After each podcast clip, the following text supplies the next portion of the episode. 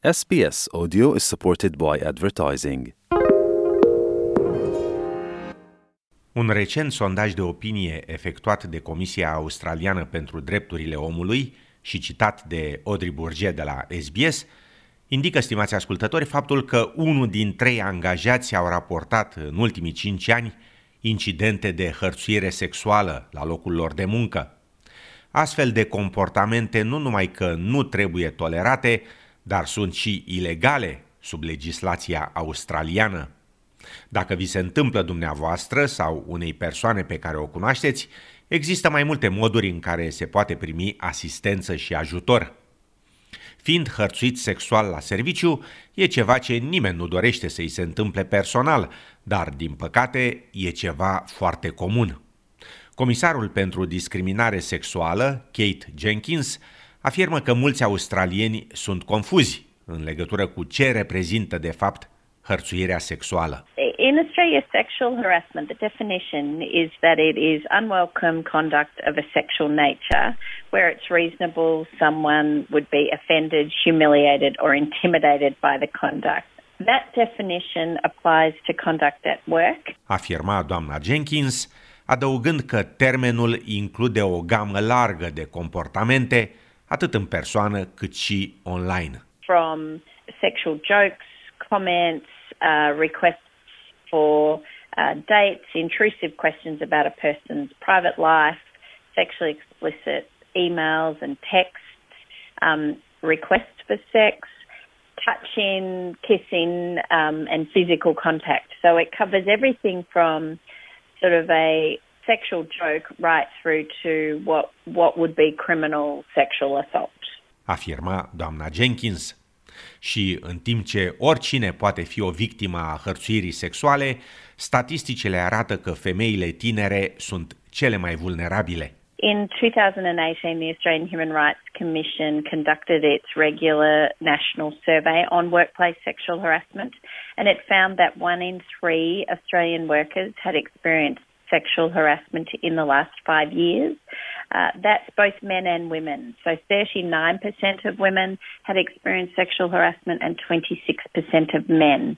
And the most common victims of sexual harassment were younger people, so people under the age of 29. Afirma Kate Jenkins.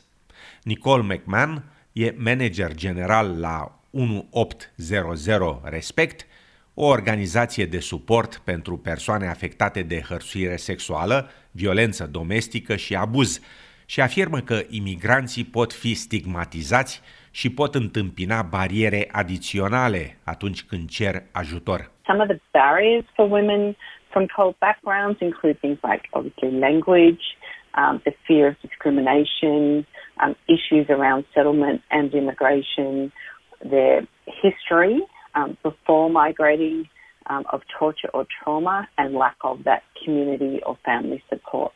There's also sometimes a fear of authorities and a lack of understanding of the systems or laws that can provide support and protection. Afirma doamna McMahon.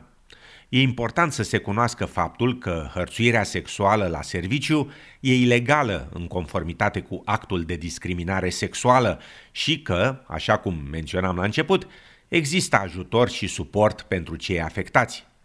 Pentru a afla mai multe despre drepturile dumneavoastră în astfel de cazuri, puteți suna Comisia Australiană pentru Drepturile Omului la numărul de telefon 1300 656 419.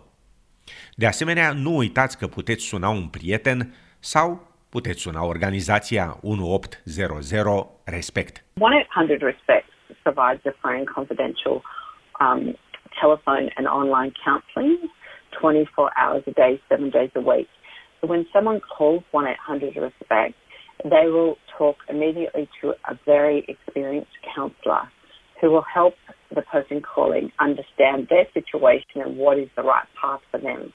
So they'll do a safety and needs assessment um, and they might provide information, they might provide referral, or they might they could also provide counseling. Afirma doamna McMahon. Dacă doriți, puteți accesa un interpret atunci când sunați la Comisia Australiană pentru Drepturile Omului sau la 1800 00 respect. Odată ce ați decis să depuneți o plângere, puteți discuta cu un reprezentant de la personal, cu angajatorul sau cu reprezentantul sindicatului de la locul dumneavoastră de muncă. Kate Jenkins afirmă că angajatorii ar trebui să vă ia foarte în serios plângerea, dar că uneori nu știu cum să procedeze în continuare. The response can be varied.